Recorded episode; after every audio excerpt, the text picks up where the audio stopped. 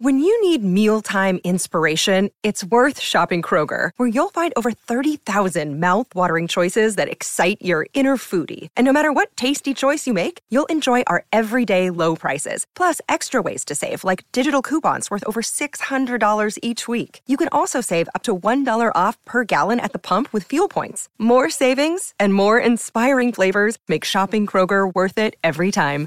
Kroger, fresh for everyone. Fuel restrictions apply.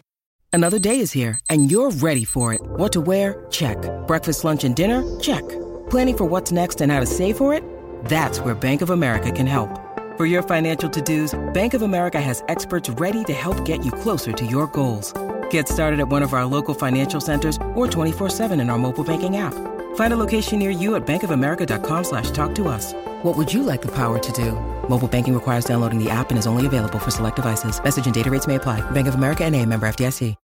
That cold case you're listening to? Nasty stuff. But you know what else is a crime? Missing even a moment of whatever you're doing to go on a drink run. Luckily, there's Drizzly, the number one app for alcohol delivery. With Drizzly, you can compare prices on the biggest selection of beer, wine, and spirits, then get them delivered in under 60 minutes. So download the Drizzly app or go to drizzly.com. That's D R I Z L Y.com today.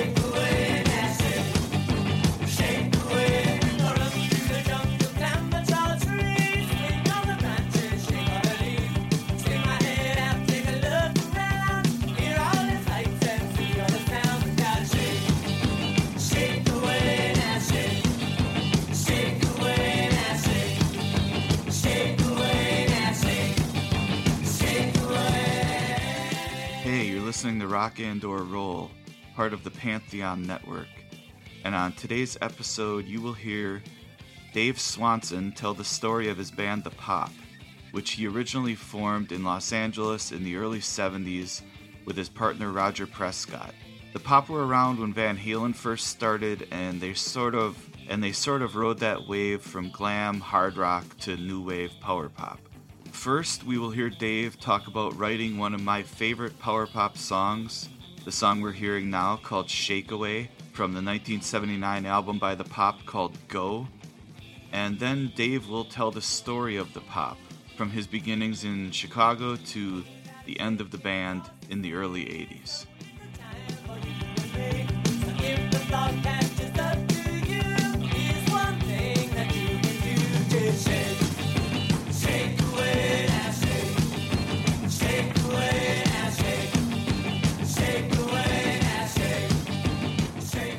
One of my favorites is Shake Away. Can you talk about Yeah, putting right. that song together? I really love that song. Yeah, thank you. Um, yeah, it was a very uh, quick song. It was one of those things where I was sitting around. Uh, this was we had just gotten signed, I think, to Arista. Uh, it was right at the beginning of end of '78 hmm into '79, probably right after the holidays. We were casting about for um, producers at that point, and I was spending a lot of time, of course, trying to write. In my mind, it had a, a kind of an apocalyptic meaning or a implication, if you will, of an end times, some sort of Freudian death consciousness or something. You know, where where it doesn't come across that way, but but I was thinking, you wake up with this kind of sense of excited, anxious foreboding about the greater condition of humanity. Uh, you know, woke up this morning with a rattle in my brain. Got to get gone lest I remain. Uh, you just kind of filling up some space there. But so I, you're trying to outrun that feeling and not remain in this foreboding thing, but having a conscious sense of imminent peril, if you will, or uh, you know, um, devolution of con- of the condition of the world, right? and, and if the thought catches up to you, and just trying to shake it off, basically, you know, shake off that that has become, I don't know, I think for many young people today, I mean, I'm talking, you know, the, people who are in their 20s, 30, early 30s, 20s to 30. I think there's a, I think they're much more despondent than we were at that age back then. Mm-hmm. Uh, I think the world is a darker place for them. Uh, I think there's less hope for them now than there may have been for us. I'm not sure about that. It's all relative, I suppose. But as I look over the course of you know my seven decades now of my life, you know, and a lot of it is just nostalgia, I suppose. But I do feel that the, the that the music was better when I was a kid, you know, than it is now. Um, and that's debatable, I know, but but that that things just in general were e- simpler, easier, more direct, more um, somehow in- integrated, and, and hence more supportive in some sort of cultural way. Uh, in, in, that sense of cultural integration, I think we're much more isolated now and so forth. But even even at that stage, when I you know signed to Arista, that 1978, 79 space there I would have these senses of, you know, uh, impending doom or something. You know, especially to smoking a lot of grass or something like that. You know, drinking too much and smoking dope. I mean, yeah, you get a little depressive. You know, a little maudlin. So it was like that, and it was the whole idea was just to to shake it off. You know, get up, get act. You know, get get into gear run around, have some fun, you know, stick my head out, take a look around, hear all the sights and see all the sounds. You know, let's shake, shake away, you know, that kind of thing. So that's what it, that's what it meant to me, and it just came out very quickly.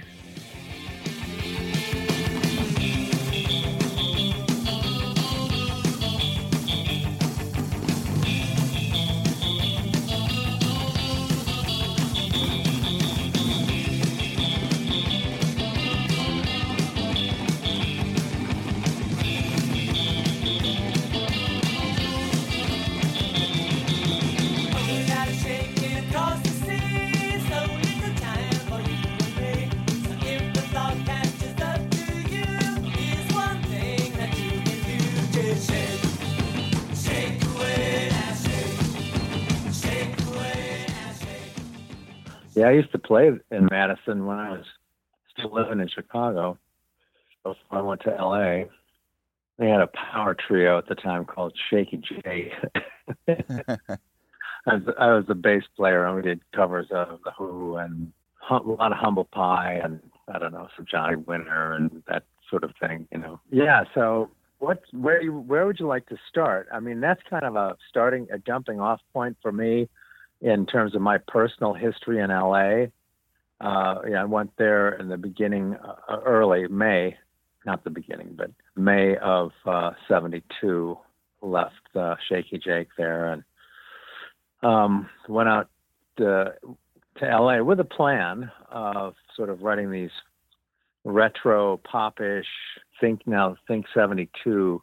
I was thinking, you know, I actually had this thing you know this concept in my head you know slightly retro like some kind of like uh johnny angel and the flying tigers 56 cadillac strange sort of hybrid glitter smash uh, cusp you know the glitter the glitter smashers had occurred okay from england slade uh, t-rex uh, some some of those guys you know were and and stewart too of course with the with faces and now uh, yeah, with the Every Picture Tells a Story tours that came through Chicago just a year before. So there was kind of this glitterish thing going on that I wanted to kind of carry in with a kind of a retro cast thing to it, moving forward with um, these kind of, you know, I guess the, the term hadn't really occurred yet, but a power popish edge to or, or direction of the songs. Uh, I'd always written songs since, since I was about 15, 16. And so I, I was already, I already considered myself to be a songwriter. And so I was kind of trying to cobble together, a, I did cobble together a, oh, uh, I don't know, dozen and a half of these type songs, some of which were, I mean, not, you know, it wasn't that well honed so that it wasn't like a cookie cutter kind of stamp to the songs, but there was that kind of influence in in a few of them, and just general pop, uh, rock sort of sensibility to the rest, or rock, you know. And so I went up there with this sort of concept in mind. Those back in the days when concepts were starting to evolve, right? Yeah. Uh, we need to look no further. We need to look no further than Bowie's advent in that same year. You know, he came with such force that it was somewhat stunning. Myself, having just gotten there, sort of with this other idea, you know, I mean, it didn't really throw me off course, but uh, it, you know, there was a natural sort of uh, reaction. I think that oh, well, I don't want to do that kind of thing, and yet you couldn't help but sort of be influenced by it mm-hmm. at the same time. So uh, anyway, so I kind of knocked around for the first few months, and uh, you know, there was this place out in in Hollywood called the Musicians Contact Service, which you may know about, but uh, they had like these you know, big three ring binders full of like drummers, guitar players, singers, bass players, keyboard players, you know.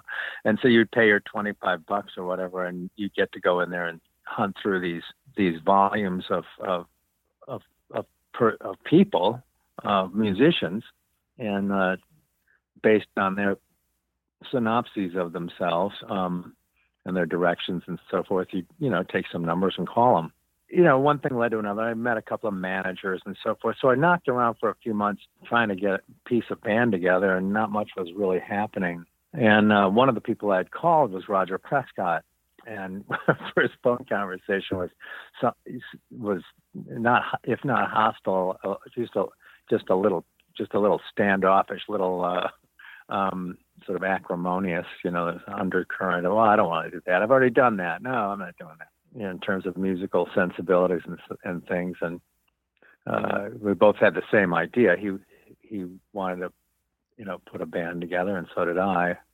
And so we didn't click that first conversation and never got together. But long about October of that year, nothing still has had been going, I guess, for either of us. He called me and said, well, we talked before. Do you remember? I said, yeah, yeah. How can I forget? and, uh, and he said, what do you, you know, anything going on with you? And I said, no, not really. And uh, he said, well, you know, why don't we sit down and just, you know, take another, revisit this thing, you know, and just see if there's any, anything uh, that we have in common. And uh, so we did that. And, um, and we decided, well, yeah, we did have. I mean, he was a little more blues rock oriented. He was he'd come from actually originally from Virginia and up via Boston, where he had met uh, some uh, people. He actually auditioned, I think, for Aerosmith at one point, or uh, yeah, I think he did, and um, he knew, knew those guys in their formative stage or their embryonic stage anyway, and he also met uh, David Robinson, who and, and the Modern Lovers up in Boston. Um, Jonathan Richman, you know. Mm-hmm. So we, Roger and I started to get together in earnest that that fall of '72, and worked, and then pretty much worked around '73. We played a couple of acoustic sort of, you know, showcase type things. we, were, we were actually calling ourselves Noggin and Twin. Um, for a brief moment, and um, and we did these sort of really weird, sort of I don't know, kind of glitterish, uh, glitter smasherish pop acoustic things, you know, with strange songs, uh, melodic things, you know, and we would sing in harmony some of the time, and I would sing the rest of the time, you know. And uh, it was kind of interesting and fun, and it, the days of platform shoes and strange attire of some some form or other. Some of it, you know, a lot of mine was was kind of homemade. I had a girlfriend who was sewing stuff for me, and she was actually from the Art Institute in Chicago too, and she had come out to join me in the beginning of '73, and was, you know, she was helpful in that regard of wardrobe. She was very into fashion. She had been a silkscreen artist at the Art Institute um, in Chicago. That's what she's been studying. So there was some silk screeny stuff, and uh, you know, it's just in in terms of fabrics and clothing and stuff. So it was a lot about the look and the kind of trying to consolidate a kind of a an imagey thing that uh, you know there was kind of this airy fairy ness about the whole thing, especially with the influence of Bowie and the spiders from Mars. So uh, it was kind of a a, a mixture, maxture, and then uh, eventually we decided, no, no, we really want to get a, you know, we, and and we knew this, we wanted to get a drummer and be a rock band. We didn't want to play acoustic guitars, but uh, we were just doing that uh, uh tempor- temporarily to kind of, you know, they will, you know, get used to each other's playing and home, kind of homing in on what it was we wanted to do. So we had tried a couple of different drummers, that wasn't working, and finally, I think at the end of '73, um, the Modern Lovers had come to LA to finish their album, which they began with John Cale in, in the East, but then he flamed out, and Warner Brothers had put them together with Kim Fowley to finish their record. Um, so they were in LA and on the verge of not only finishing the record, but uh, I, I guess they finished the record with Kim Fowley, delivered it to Warner Brothers, and then promptly broke up.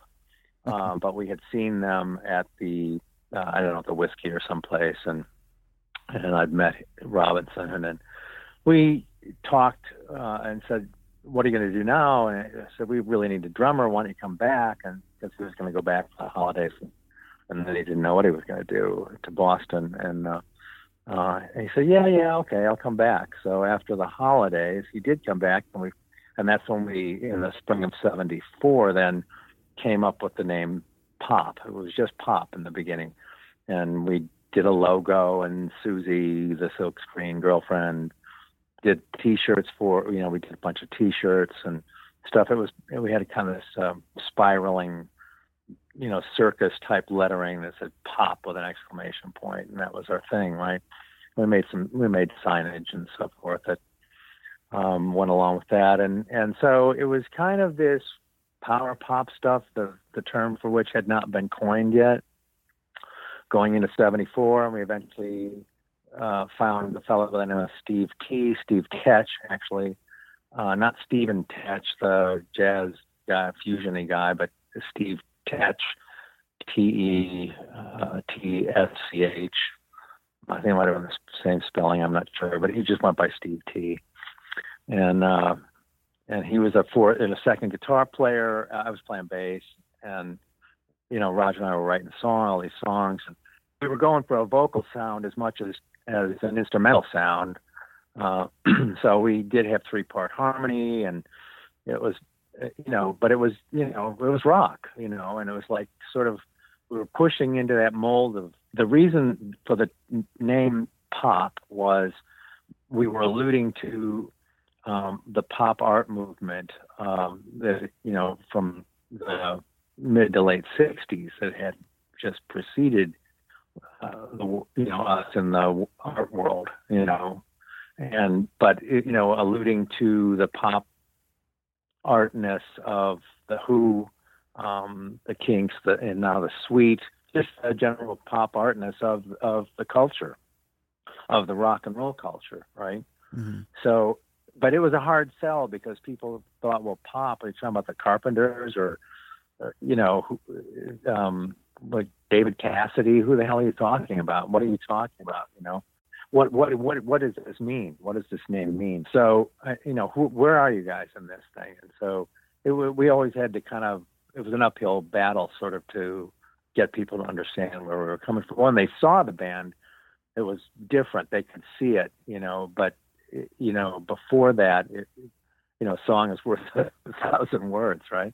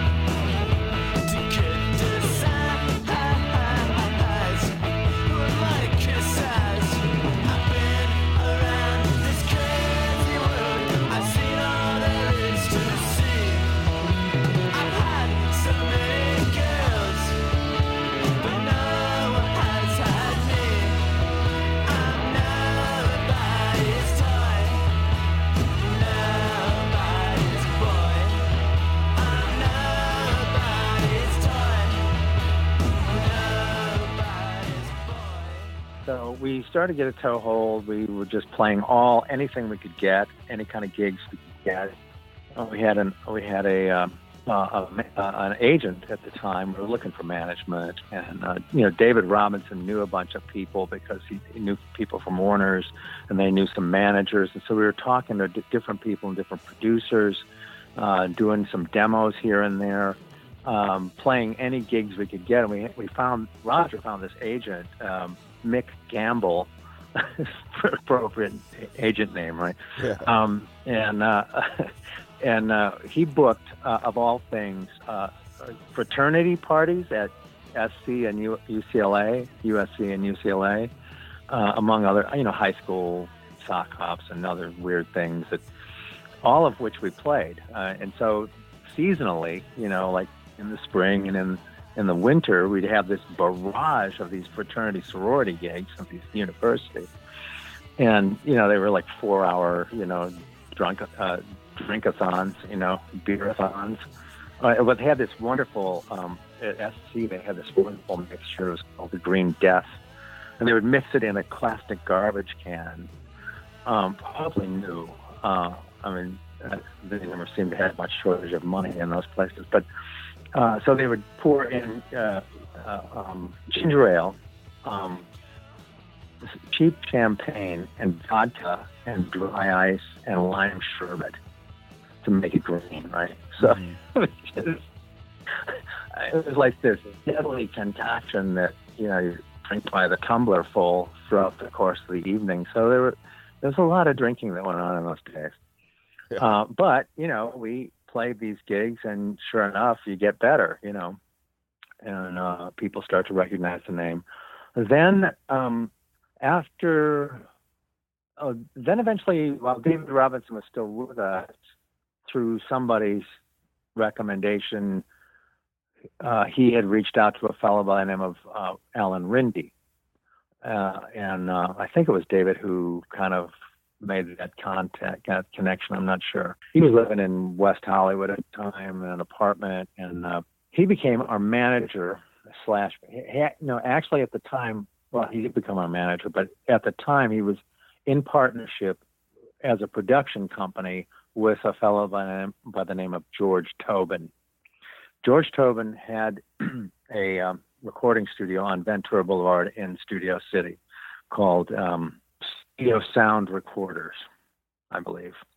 And it was a bona fide studio. He had, you know, in uh, on uh, right on the main drag there, um, little east of Laurel Canyon on Ventura Boulevard.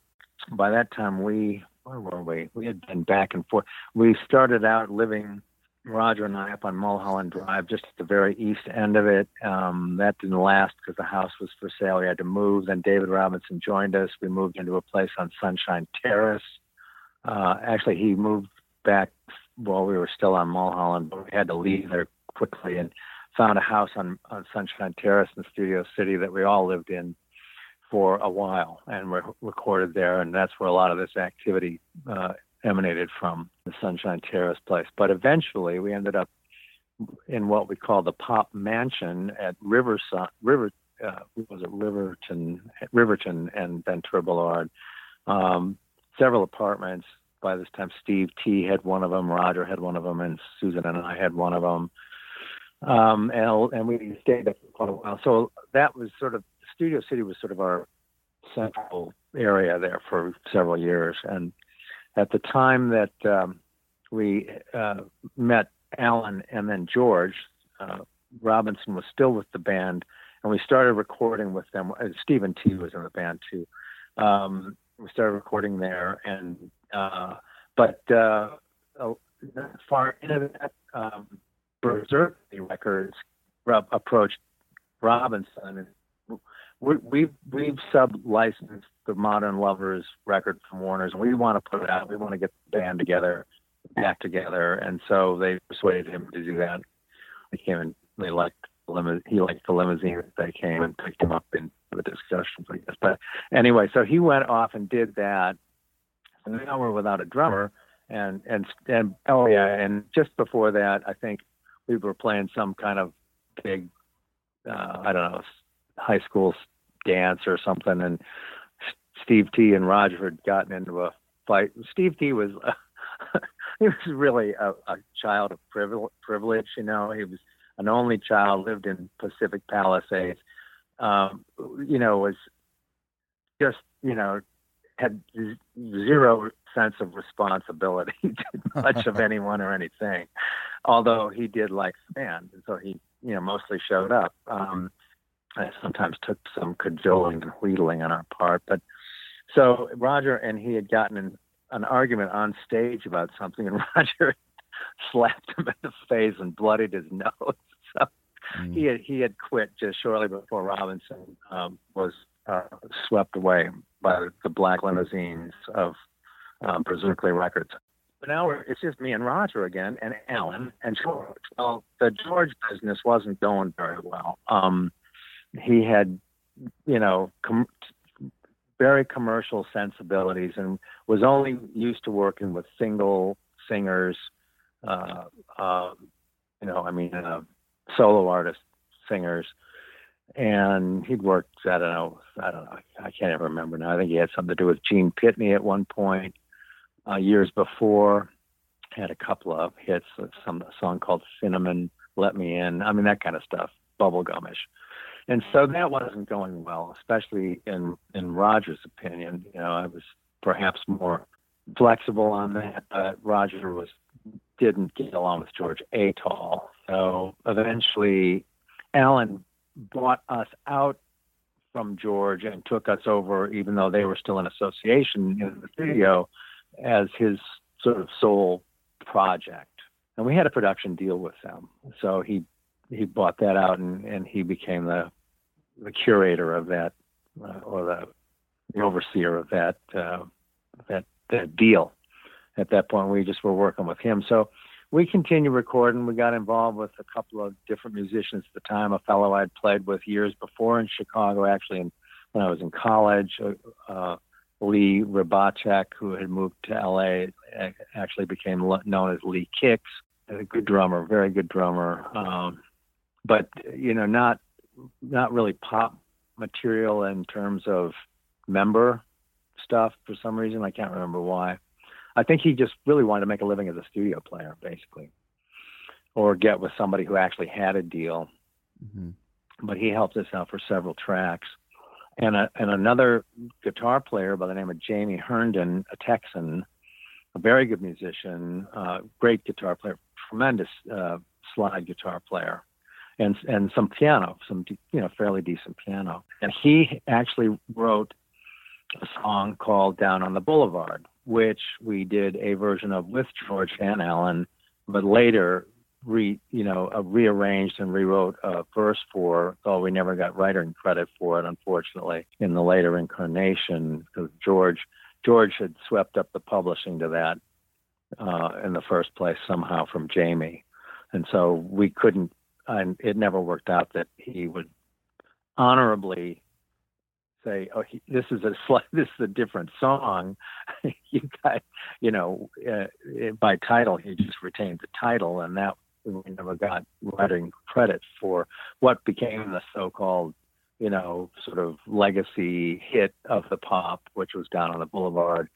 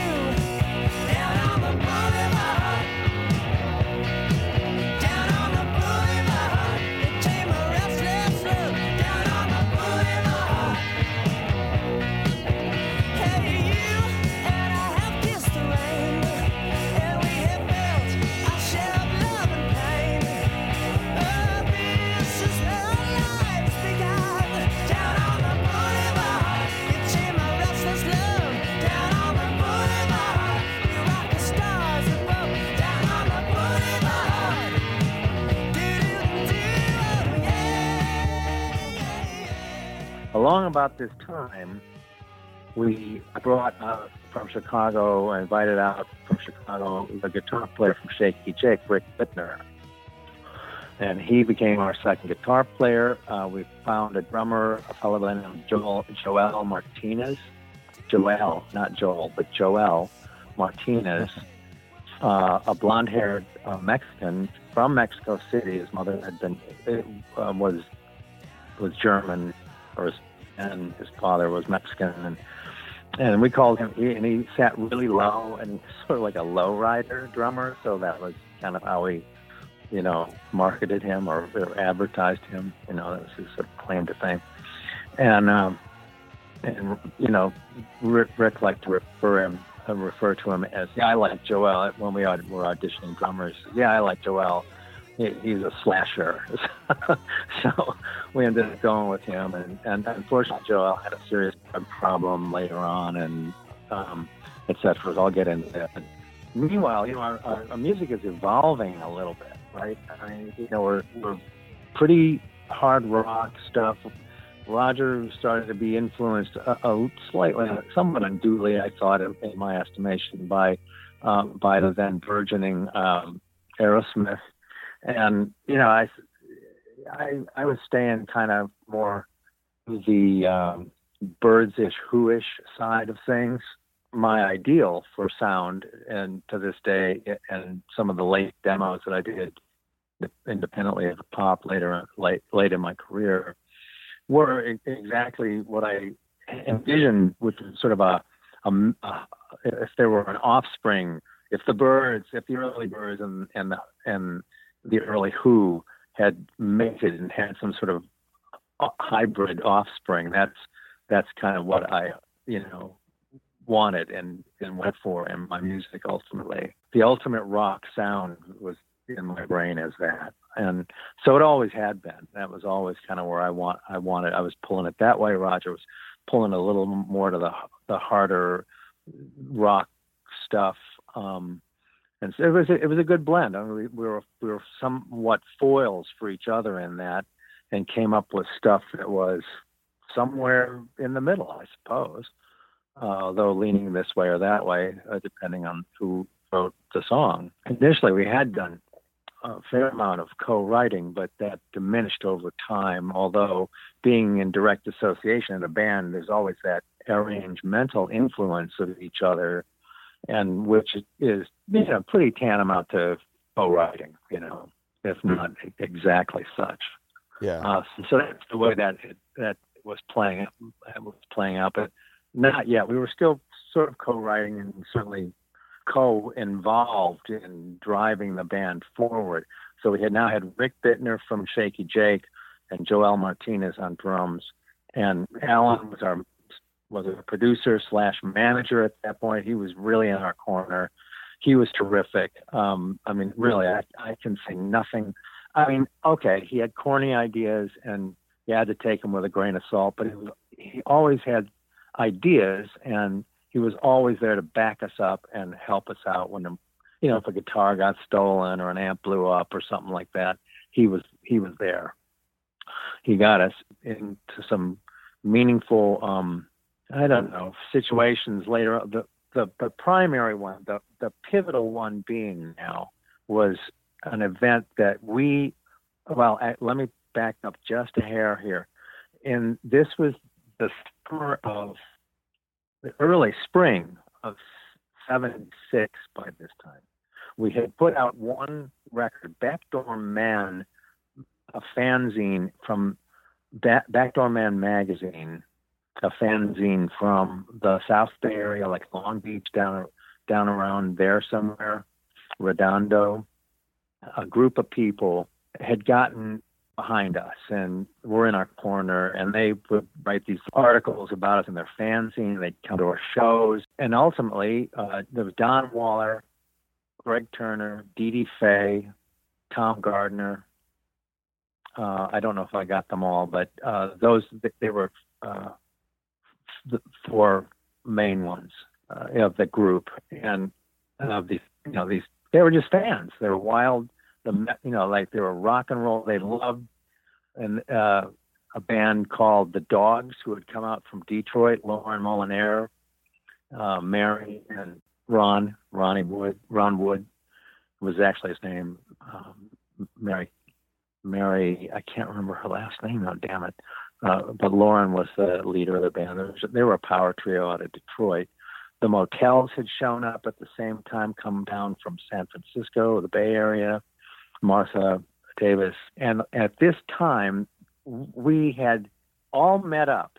The three bands, along with a few other incidental ones that I can't remember remember any of, had there was a call put out in the LA Times by the Park Service, uh, by the uh, municipal park service guy, uh, director, to have concerts in the parks around Los Angeles, a few places. like well, like I think there was one out in the Valley of Reseda or someplace. You know, not Deep Valley, but along West Ventura Boulevard, um, out that direction, Van Nuys. Griffith Park, of course, was a big place and I can't remember if there was. Oh yeah, the one over in uh, down by Hillcrest Country Club in Beverly Hills. I can't remember what it's called.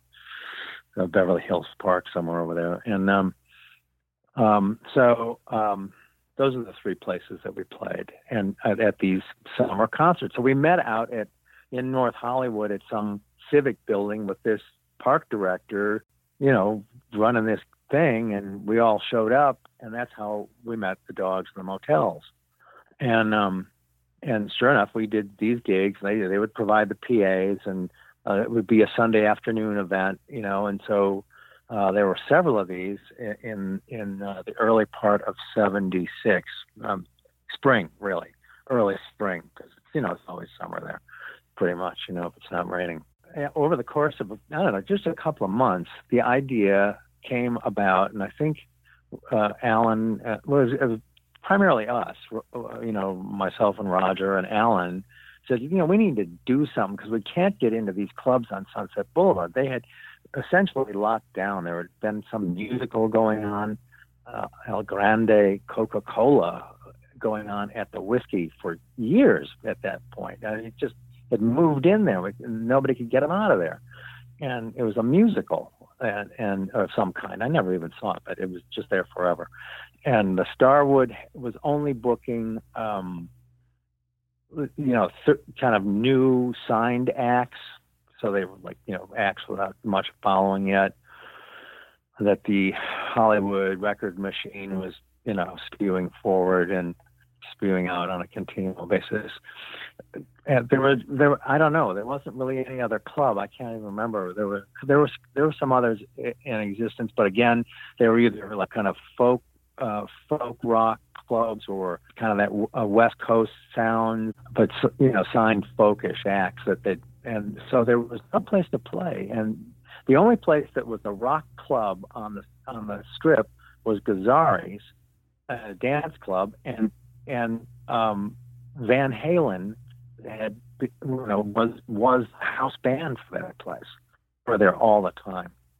So there was no place to play on the strip, and we need to get we needed to break into Hollywood and break it open. So we we, we invented this um, event called Radio Free Hollywood, and we rented Troupers Hall, which is on La Brea, just uh, just off of Franklin, uh, on La Brea uh, in Hollywood. It was an old exactly that Troopers for you know the for actors, a club, big club hall house hall.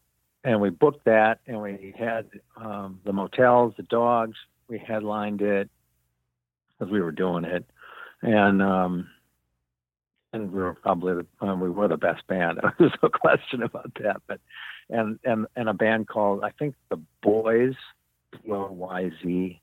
Uh, I think there were four acts, and and it was really cool. I mean, know, Martha got her teeth into it, and you know, had some uh, some skits for her. She had two daughters already at the time. We had the kids doing some skits, and I don't know. It was it was, it was and we publicized the hell out of it. Um, Alan got press for us. I don't remember. If, I don't think we sold tickets in advance, but it was like there was this pent up need for something like that. And so, and and plus all the ba- all these bands had been playing these park gigs, so we had already followings, and we had the Backdoor Man group behind us, and and we had just put out 45 prior to that, um, very recently to this, uh, very very recently previous to this. It was our first single. It was uh, "Break the Chain" and uh, "Hit and Run Lover." Right, right, Lover. right, right. "Hit and Run Lover" was the first. Uh, was actually the more the the A side.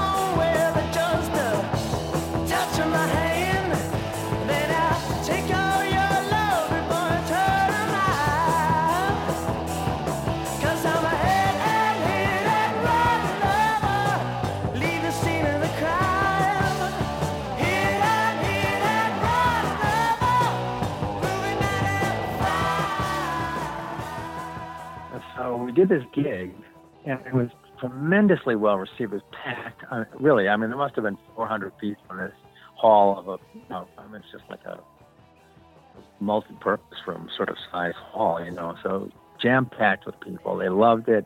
It was great fun. There were some writers there. Uh, a fellow by the name Greg uh, Shaw. He also had a fanzine called Bomp. Yep. And he was ac- actually the one who coined the term, in, as far as I understand it, far in my recollection, power pop, and spe- in specific reference to our sound. uh, he wrote, you know, the review of the show, and that became a, a useful kind of term. And of course, the rest is history in that regard because it's broadly used now. Anyway, so it was a very successful thing. And what happened as a result of that was was that these clubs started to book unsigned local bands that had, you know, because they said, well, shoot, they, had, you know, 400 people at this show. Maybe we can, you know, they're, they have following, so let's book them. So Starwood opened up. Uh, eventually, the Rainbow opened up to us, but that was a little later. The Whisky, and we played a number of shows there. Uh, stuff started opening up all over the place. Clubs, all, all stripes, you know, uh, and that spread out from there. I mean, we had played a lot of beer bars over the years as, as a papa uh, with David Robinson and Steve T before any of those other later transformations occurred. But uh, we, we'd been playing a lot for a long time, but this really was the meat of it now because we could do our shows, you know, do our original sets and, you know, to a night and, you know, feel like we were accomplishing something. Plus, we had had we had a couple of singles out right on the heels of Radio Free Hollywood. We put out the Down on the Boulevard EP with Easy Action and I Need You by the Kinks. And, uh, the, and at that point, backdoor that was also a Backdoor Man funded uh, you know, label thing. Uh, they we invented the, they invented the Backdoor Man record label uh, for our records, and they did some other ones too. Eventually, one of those guys spun off from that group, uh, had got some money, inherited some money or something. Greg Turner, and he and Alan then funded the completion of our first independent record on the Automatic record label, which, we invented. Because nothing wasn't approved of by Roger and I. Didn't matter what it was. you know? We, you know, we had a grip on things, and which was part of part of the problem, I think. But nonetheless, that was the uh, condition of our uh, existential condition. That album came out at the end, and, then, and that took a couple more years. Uh, the end of '77 or the beginning of '78, I can't remember. When we finally got that album packaged up and out. What? Oh, and along the way, then over the course of the next year and a half, from Radio Free Hollywood to, and I don't really think it was that long before that record came out. I think it was the end of '77, so just slightly more than a year. We and I, Joel started to get into trouble. I mentioned he had a drug problem, he was a junkie. Uh, I don't know where he is now. I don't know if he's alive or dead. The latter, I imagine. Um, but he would get arrested, and so um, we'd have to find a drummer because we had gigs, you know. so uh, one of the neighborhood drummers, uh, or maybe Hollywood being the neighborhood, um, we learned of was Tim McGovern. And by this time, also, we had discovered that, uh, oh, Rick Bittner had left the band, but we had discovered that our bass player, I mean, our roadie, Tim Henderson, was in fact quite an excellent bass player because we were back, we were reduced temporarily, had been reduced temporarily to a trio then again, Roger, myself, and Joel. And that great picture of us at the Whisky in front of the slide screen of the image of Andy Warhol and some pop art stuff mixed in a collage um, was with Joel, Roger, and myself. We were just a power trio for quite a while. Steve T was gone. Robinson had left, right? Uh, Rick had bailed. So we were back down to a power trio. Um, but when Joel would get, and we're still, meanwhile, we're still doing, you know, these seasonal um, um, fraternity party brawls.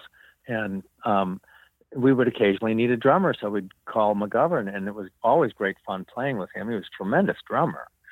Um, he played all the drums on the Go album, mm-hmm. all all the all the songs, drums, and all the tracks on the Go album, and uh, it was just great fun to play with as a drummer. And and we had discovered that Henderson was a, a we had we had been up in San Francisco as, as the trio, and Henderson said, "Well, I play bass, you know, and I, and I, I know the song "Hit and Run Lover." David, why don't you go out and just a front man or something? I don't know how the idea evolved, but anyway, he played bass on "Hit and Run Lover," and I just did front man, lead singer thing for a couple of songs at Mabuhay Gardens up in Frisco. I think it was the first time we did that. And so he kind of became the bass player, and I went back to playing guitar. And then gradually, as things evolved, and McGovern would periodically appear on our records as uh, as we finished up that first album, he played, I think, I don't know, three, four tracks on. We dumped about four tracks out of the 10 or 11 songs we were going to put out on that first record. And we did some new ones with McGovern on drums because Joel was incapacitated or something. I don't know. And and McGovern was a better drummer. I said, look, we, we want you to do this. And so he also added guitars on it. And so he became a member of the band along with Henderson at the same time. So we went from a three piece five piece virtually overnight as, with the advent and release of the pop album on the automatic label. So now we're a five piece and we're and McGovern was uh, interesting. Oh, and oh, was um, Joel was still playing, appearing with us as drummer when we could keep him out of jail. So, but McGovern was playing guitar. He said, oh, "Look, I want to play. I want to play guitar. I don't really want to be a drummer. I'm a guitar player." And he had this kind of psycho, funkish style, Hendrixy kind of playing, but it was incredibly musical. He's a very musical man. I mean, you know, and and I was, you know, fascinated by his his musicianship, right? And so, know, he sang a little bit. And so, you know, it's interesting additional guitar thing and default drummer and, you know, but a pain in the ass, you know, but nonetheless, okay, you know, do, do you have to do, you know, sort of firmly the ends justified the means at that point. We'd been doing this for a while and we wanted to, wanted to go somewhere with it finally, you know, so, uh, as the five piece we appeared and we started getting the good, you know, we were getting good gigs and around the whole Southland at that point. Um, up, you know, been to San, San Francisco a couple of times and Arizona. I don't know, someplace in Arizona. But uh, so we were getting around, and uh, we finally got signed. Then uh, later in the fall of '78, the album had been out for nine months or something like that, uh, and because uh, it came out right at the end of '77, I think, kind of a, like a holiday thing in September of 78, we got signed from playing a club down in Orange County, someplace. Bud Scoppa from Arista Records. We'd been, you know, we'd been trolling Arista for a while. Alan had because he had worked with Clive Davis, uh, years earlier at Columbia. So, and we hadn't really gotten any place with them. But Bud Scoppa fell in love with the band when he saw us and said, "I'm I'm going to get you guys signed to Arista," which he did promptly. And so it was like big excitement. And within like I don't know two weeks, we had this approval of a deal with Arista in the late in the fall of '78 the evolution of the music had gone through numerous phases. Our best power pop stuff really was done with Robinson. Um, and of course, uh, you know, there's songs like Easy Action, which unfortunately the vocal on which was miserably undermixed, but uh, I've remastered that and tried to evoke a little more of that in in a mastering context. But um, you know, uh, easy action. I mean, we, like I said, Boulevard, uh, you ought to know, uh, Walk in the Rain.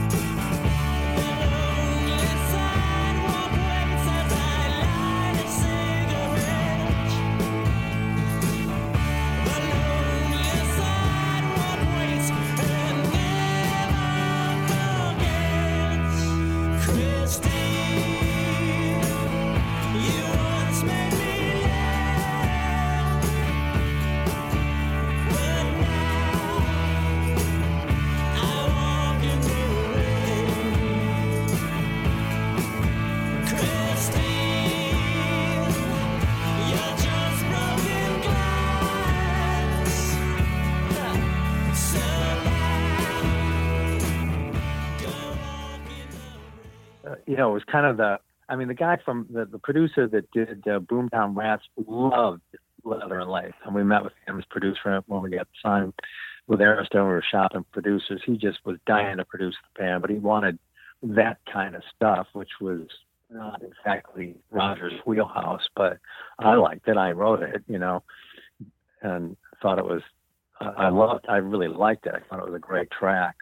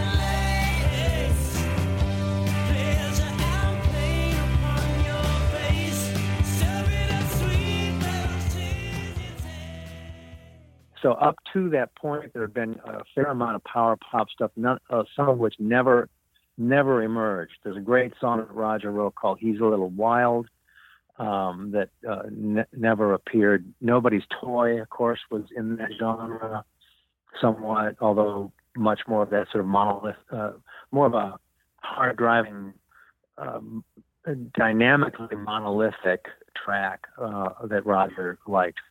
They were of an ilk uh, Nobody's Toy and um, He's a Little Wild, which nobody had ever heard, which is a great track, what we did with Robinson in the early days of that production deal with George Tobin and Alan Rindy before Robinson left. So th- that was really the power popish stuff, you know, uh, even Hit and Run Lover, you know.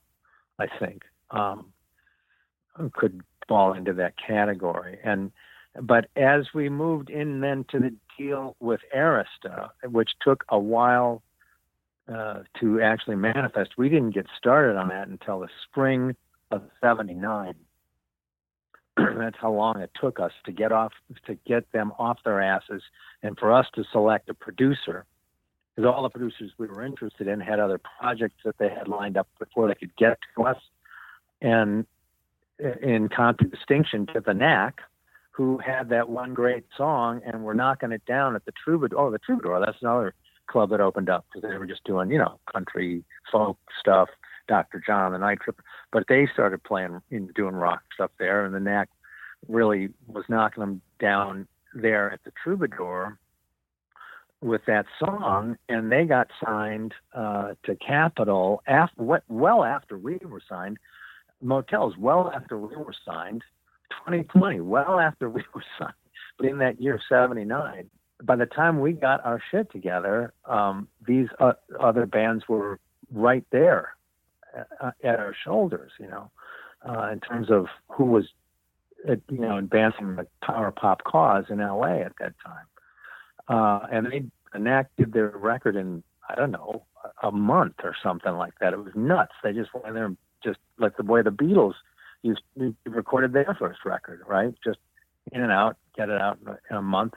You know, kind of just down, just very uh, succinctly. We were, you know, caught up in the elaboration of our three guitars, and we finally chose Earl Mankey, uh, who Roger and I had been in association with or knew of since since um, the Modern Lovers. In fact, I met David Robinson not at the Modern Lovers gig, but uh, he had called us from the Whisky uh, at some point when Sparks were playing there, right after Modern Lovers finished their record before he went back to Boston, only to return after the holidays.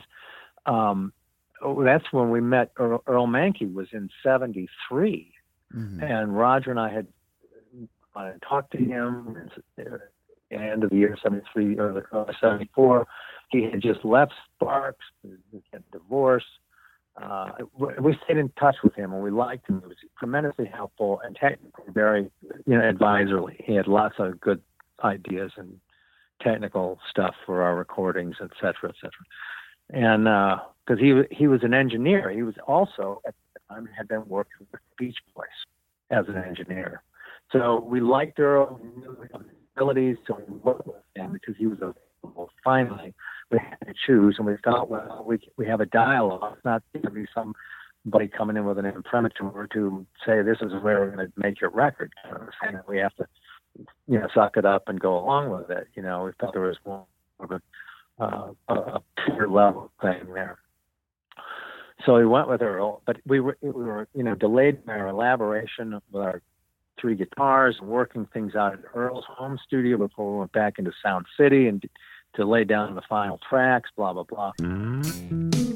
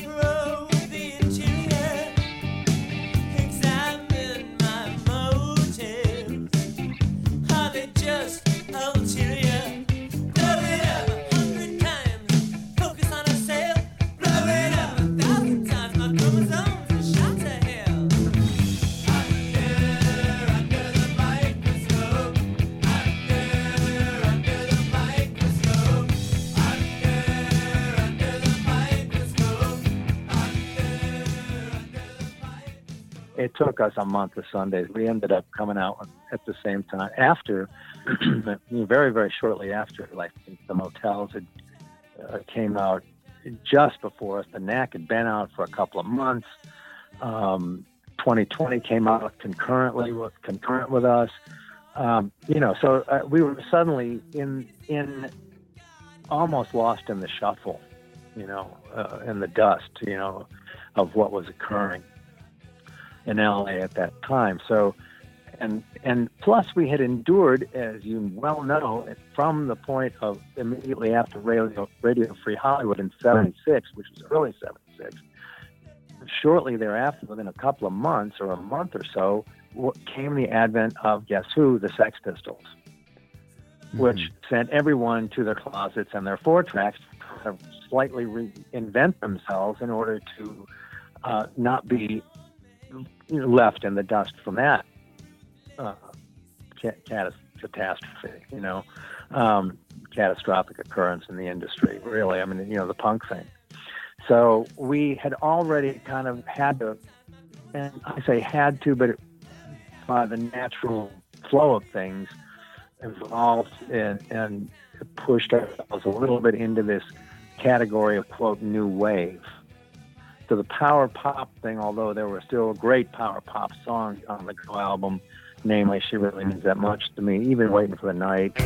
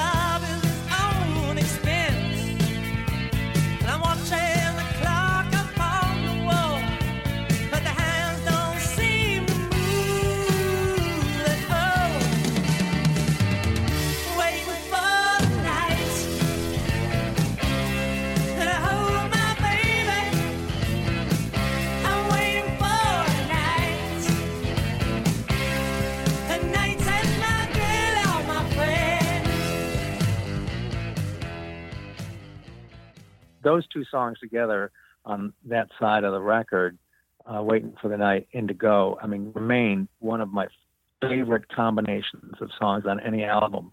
I love listening to those two together.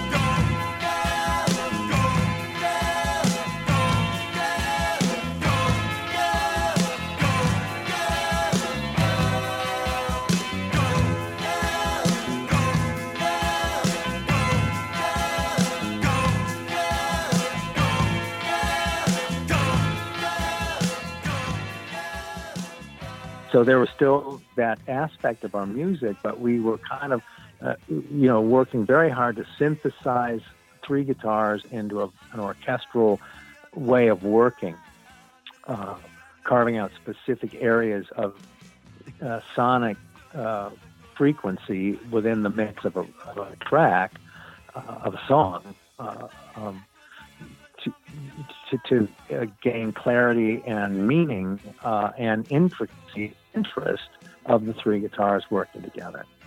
So it became a much more elaborate process and a very much slower process by virtue of working with a very meticulous person in Earl Mankey. I mean, he's a very, very meticulous guy. Um, so and there were good things and bad things, you know, that that went into that. And ultimately, I think not only did we suffer in uh, the sense of um, pacing of the release of the record amidst uh, those who followed us, followed us and being signed. Uh, we were the first band to be signed out of that LA milieu at the time and ended up just being amongst them in the final analysis. Uh, but also, um, the record, I think, was overthought in the final analysis. And uh, we lost the rawness that we had had on the best parts of the previous independent record, the, the pop album. So I don't ever think, uh, even although it was a quote real record with a real label, it was really as potent as the previous record was. As and th- this is and and Brian, this is after years of reflection on this, occasionally revisiting those records and listening to them. It was it was a hard admission for me to come to that I think that kind of was the case. Somehow, into uh, overthinking it tamped it down a bit. And then certainly, I mean, we can't even. I don't even talk to me about the Rhino record. That was well, that was at the end of things. You know, um, uh, the great one of my one of, and this is really really breaks my heart. The best pop songs that the pop was ever responsible for, to my mind, was um, Broken Pieces. And we were rushed in the studio to finish that to do to do an al- to do an album for Rhino because we'd lost the Arista deal.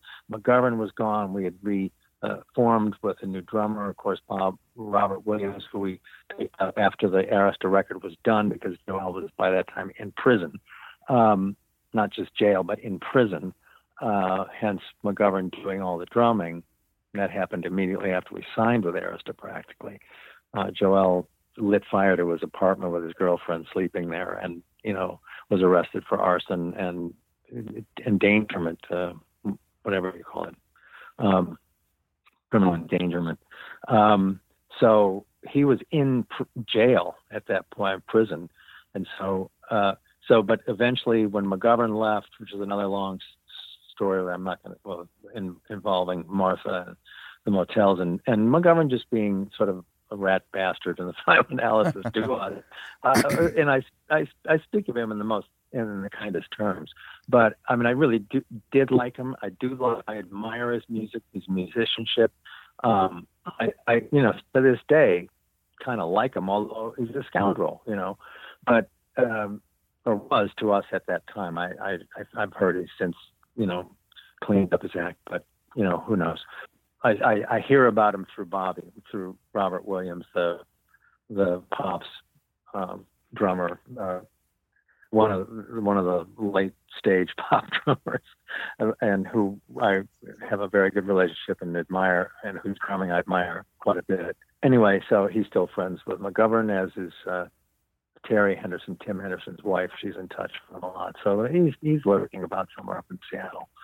But um, so it was a long and checkered story. Um, but uh, in the end, when we were doing the Hearts and Knives album for Rhino, we had lost our Arista deal because of all these machinations and failings of Arista's part and our part, and the firing of Alan, which I will never. never be at peace with now, especially uh, uh, regret now that he's passed on. Um, and I was dead against it, but was outvoted. And of course, now we're on our own. We're un, we are unchaperoned. we are um, in a dead deal with Arista, soon to have to pry ourselves free from it. That by the end of uh, 79 was, uh, I'm sorry, in, yeah, pretty much right around the end of the year, right after McGovern left, beginning of, of 80, was evident we had to get out of that deal because they were uh, were holding us hostage, and we started to submit demos to them. Well, we didn't actually know that we had to get out of it yet. By May, when we were going to Europe for a little stint, um, Jerry Heller agency. Jerry Heller was trying to get us out of the deal with Arista because they would not or move us forward in our deal, trying to get Clive to move forward with letting, if in fact they were demanding this, which the second uh, was an album, a second album, it was a recall in deal that they could require a second album for no additional advance other than our union payments, union wages, uh, if they decided to. That was of course most companies did, but we couldn't get move ahead on. Um, had them come and listen to us a couple of times, and I said, "Well, we don't really hear the song yet." There was some good stuff there. Uh, well, well, we're not hearing it. Blah blah blah. So we came back to the states, and now we felt that's it. We've just got to get out of this deal, which Buziak then pried us out of, thinking that he could get us re-signed. Well, by the end of the year, we still were not re-signed. Desperate to get another record out before we lost all, any and all momentum that we might still have been retaining. Um, we uh, approached Rhino, uh, Harold Bronson, a close friend of Alan's, uh, with Alan's help, I think, to let let us do a record for them which for, for which they paid get this thirty six hundred damn dollars. so, well, of course, all we could do is a short thing, um, sort of this mini LP, uh, six songs, and it was rushed and uh, um, tragically underproduced, uh, sounding empty and thin in the giant cavernous reality that is Sound City Studios, or was. And uh, you know, with the engineer who had worked with Earl Mankey on the Go album and us, and in in uh, and me being in a fairly exhausted state of psychic metaphysical distress, I guess you could say at that stage, um, and and yet two more drummers down the line from Rob from Bobby Robert Williams, the guy who we had hired at the uh, release of the Go album so um, now the drummer on that record being David Hoscott. So um, you know, it was just a hopelessly poorly produced record. That was the story. So, but my favorite all-time pop song, and, I, and maybe it's because it was so tragically under-realized on that record, was uh, "Broken Pieces." I, and it's so simple. It just needed a guitar break, and I, and it's just a, you play the guitar solo after the second chorus, back into a pre-chorus guitar solo, back into the chorus, a couple of choruses, and out. You know, and it it, it would have made all the it makes all the difference to that song. I mean, it's suddenly it's like this incredibly beautiful full thing that is, you know, is it didn't have it just needed that one little extra thought that we couldn't give it for some reason. Didn't give it, you know, under duress of stress of time and lack of money, you know.